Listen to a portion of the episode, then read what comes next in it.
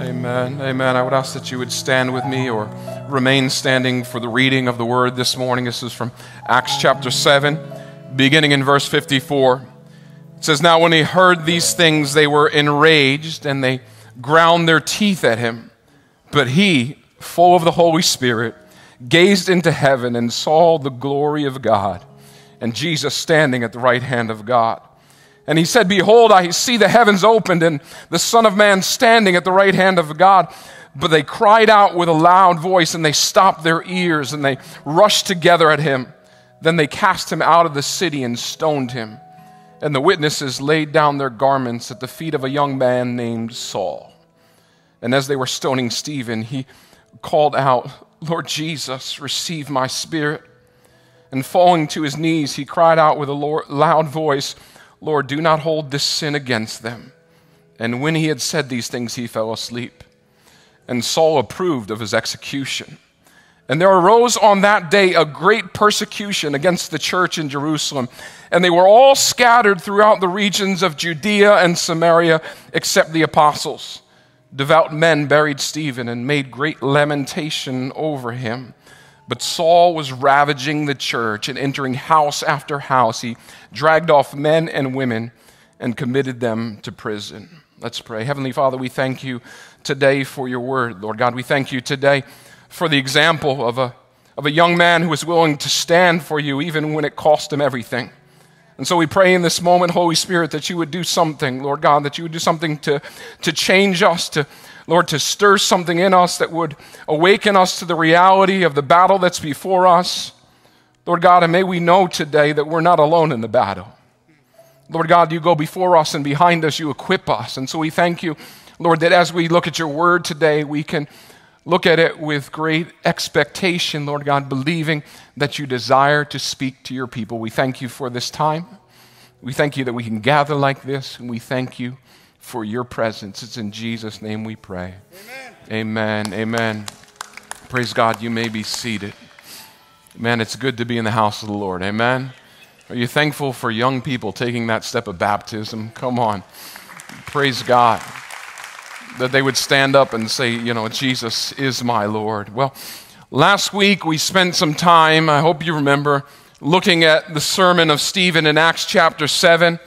And we talked about that sermon, one of the, the, the, longest sermon in the book of Acts. And we talked about how it was a response by Stephen to some accusations that came against him. He was accused by the religious leaders in his day of blaspheming against God, against Moses, against the law, and against the temple. And the question is here's the question Was there any truth to those accusations? Was Peter preaching uh, was Stephen preaching against the temple? Well, I think he may have shared how Jesus said that the temple would be destroyed.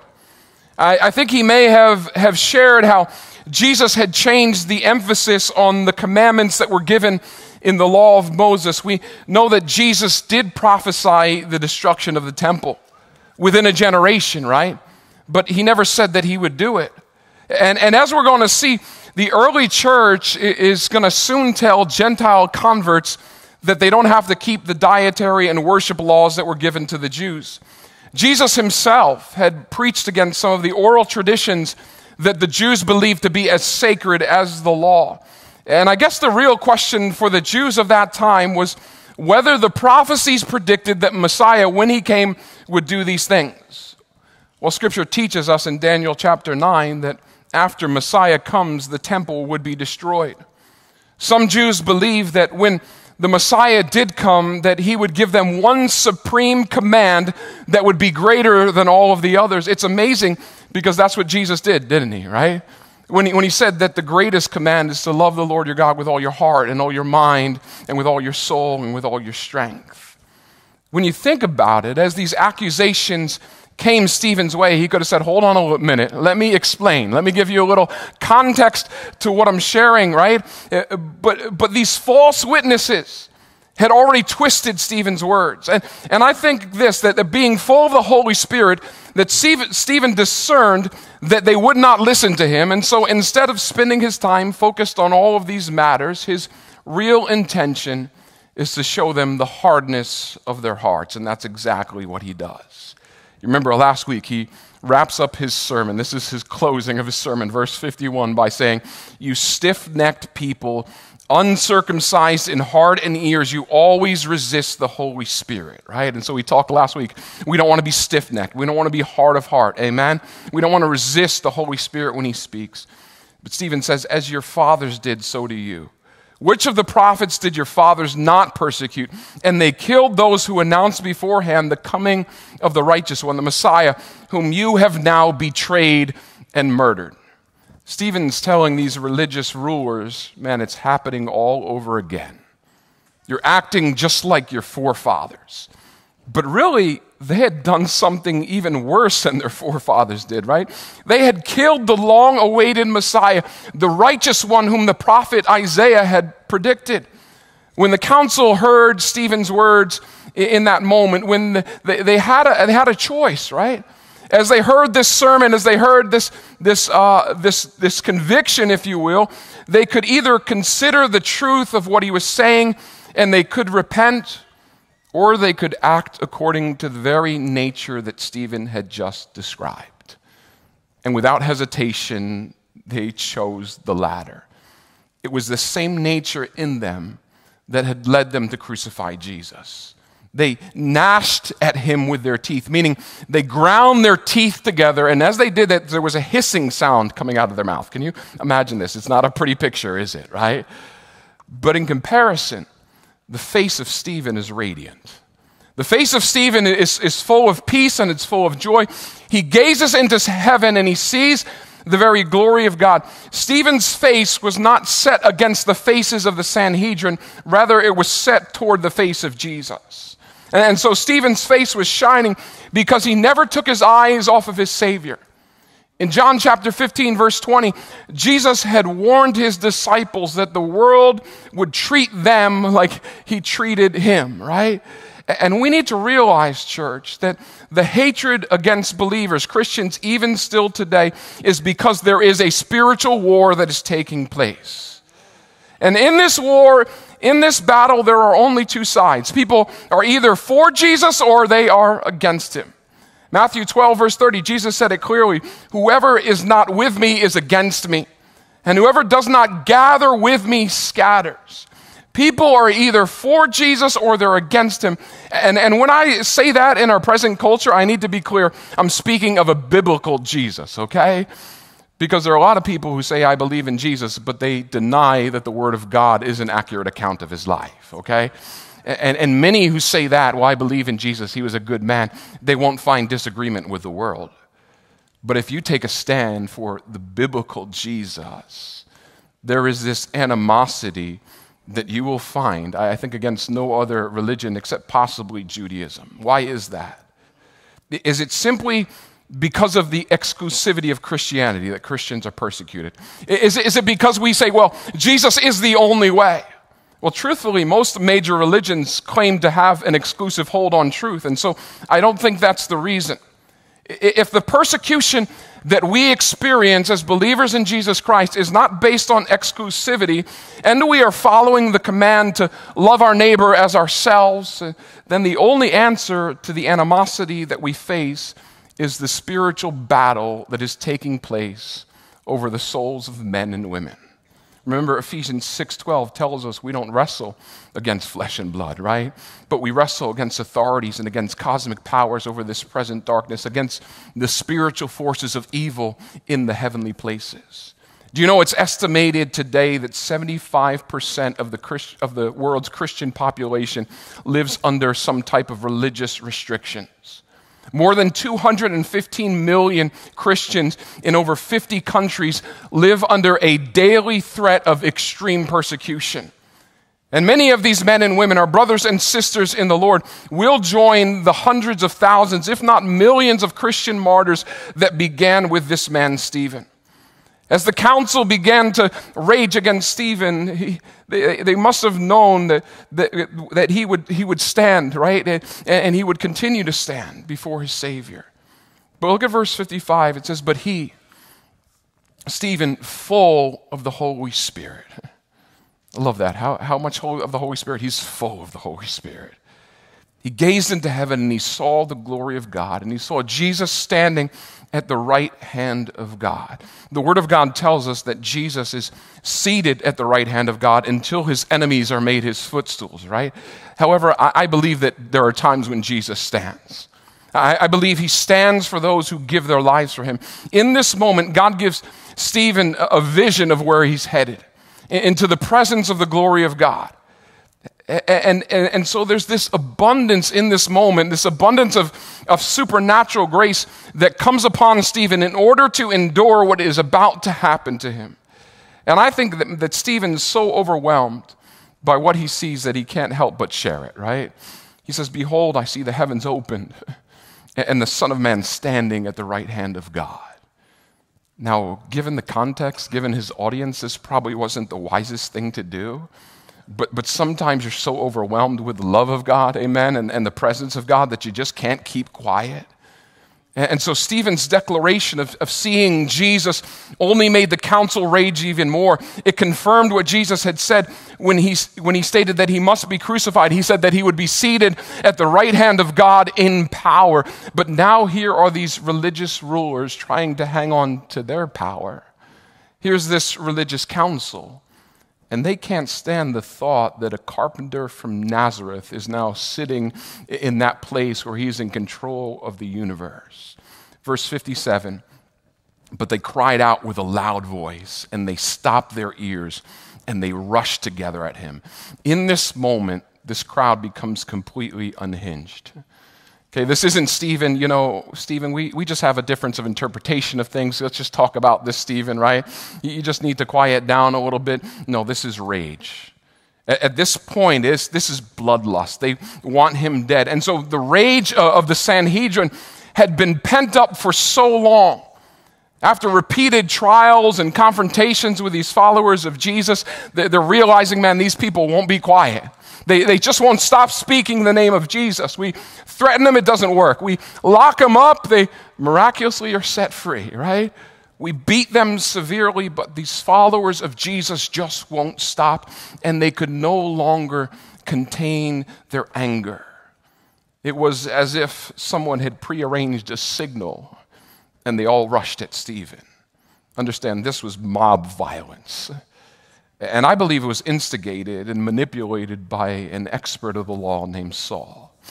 Notice that they cry out with a loud voice and they stop their ears. Can you picture that for a moment? Just think about that. They're screaming with their hands over their ears. The reality is that when truth is proclaimed boldly, those who have hardened their hearts will do anything they can do to get away from that truth, right? And so when we speak truth, when we share the gospel and we encounter resistance, we need to pray and we need to ask the Holy Spirit to, to bring conviction, amen, to soften the heart, to, to break through that spiritual defiance. Verse 58 says, Then they cast him out of the city and they stoned him.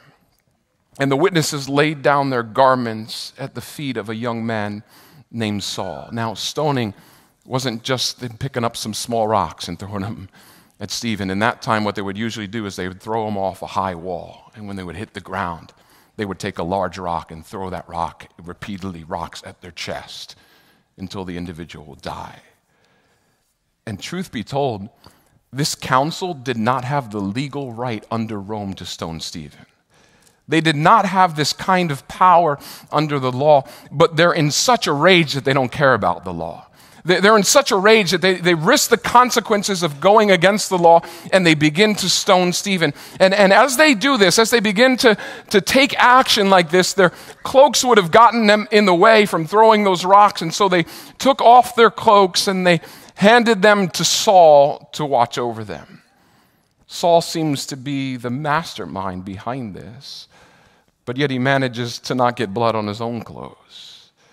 This is really our first introduction to Saul, who later became Paul. Remember, we talked a few weeks ago about how Saul was a disciple of Gamaliel, right? He was an up and coming Jewish leader. And he stood by that day giving his approval to this stoning because he wanted to see what he believed was a distortion of the faith. He wanted to see it completely wiped out. He was, without a doubt, one of those who stopped their ears as the crowd ran at Stephen. But I'm certain that what happened next never left the mind and the conscience of Saul.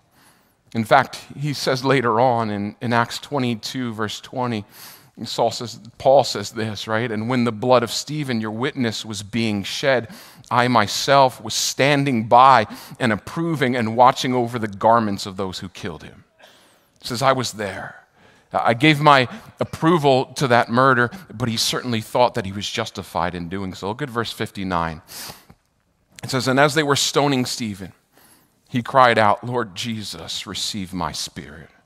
And falling to his knees, he cried out with a loud voice, Lord, do not hold this sin against them. And when he had said this, he fell asleep. Stephen clearly followed the Lord's example, right?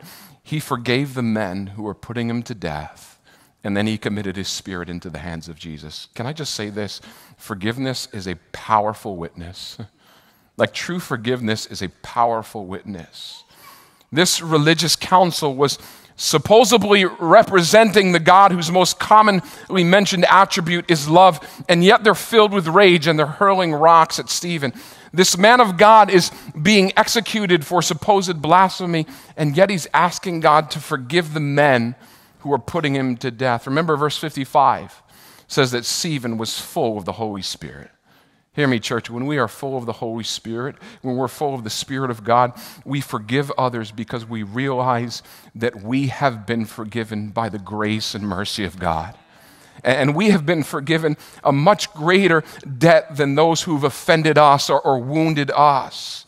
Jesus told a parable in Matthew 18 of a man who owed a, a large amount of money. It was so much that it was impossible to ever pay back, and his master forgave him that huge debt. But when the debtor saw a man who owed him a small sum of money, he had that guy thrown in prison until he could pay it back. Now, when the master heard about what the debtor had done, he decided he should not forgive this man after all, and he did to him what had been done to the poor man. The Word of God makes it clear that we reap what we sow. And so, really, forgiveness, understand this forgiveness frees us from receiving what we deserve. It, it, frees us up instead to receive the mercy of the one to whom we owe a much greater debt to. But the other result of the fullness of the Holy Spirit that we see in Stephen is that he trusted God with his Spirit. Listen, if Jesus is our Lord, we do not need to fear death. We don't. If Jesus is truly the Lord of our lives, we don't need to fear death. When we understand that the Lord is our keeper, when we understand that He guards our lives, and so when it comes our time, whatever time that is, to leave this world and go into our eternal home, like Stephen does in this passage, we can commit our spirits into His hands. Stephen was full of the Spirit of God, but Scripture also says he was full of faith. You know, there are those who teach that if you just have enough faith, that nothing bad will ever happen in life. If, if, you, if you just have enough faith, you're only going to experience prosperity and only physical blessing, just enough faith. But here is Stephen, and the Word of God tells us that he's full of faith, which makes me think there's no more room for more faith, right? He is, he is full of faith, and yet he still faces death. And it almost seems like the worst kind of death death by stoning. But as you read this story, you can begin to ask this question. Again, we're following the movement of the church. We're following the church as they respond to the Great Commission. But you, you can read this story, you can ask the question man, what was the fruit of the death of Stephen? I'm sure this raised some, some very profound questions for the early church. I mean, we had been, they had been tortured before, they had been imprisoned before, but now this could cost us our lives. What, what is, what's the Lord doing, right? How could He allow this to happen to someone as faithful as Stephen? Everybody knew Stephen. Stephen was faithful. Like, why didn't God stop this? Stephen was really at the height of his power as, as a witness. Why would God allow such a bright light to be snuffed out? We have all asked these questions, haven't we, about tragedies in our lives. We've all asked these questions about unexplained events, and the questions about Stephen can be answered only by reflection of history. The Lord wasn't finished yet. Through Stephen's death, the Christians were scattered. They were scattered from Jerusalem and their faith went with them. They, they were to be a part of a, a worldwide movement. And, it, and the truth is, they never would have left Jerusalem without the persecution and, and the punishment that was inflicted on them. And, and so the death of Stephen, eh, as, as tragic it is, all of a sudden it ignites a flame in the church, right? It, it ignites a, a flame in the church, but it also ignited a flame of hatred against the followers of Jesus Christ. There's this explosion of anger, so much so that they need to leave Jerusalem. Only the apostles stay behind. And through their dispersion, through their, their leaving to surrounding regions, they begin to plant the seed that would germinate until it was ready to sprout into churches throughout the known world. But don't forget that day. There wasn't just Stephen there, there was another young man that was there that day. And I know what took place had to play on the conscience of Saul. Again, he says later on, he remembers, I was there. I signed off on this. I thought it was right. At the conversion on the road to Damascus, we're going to read that story very soon. Saul asks the question. He says, Who are you, Lord?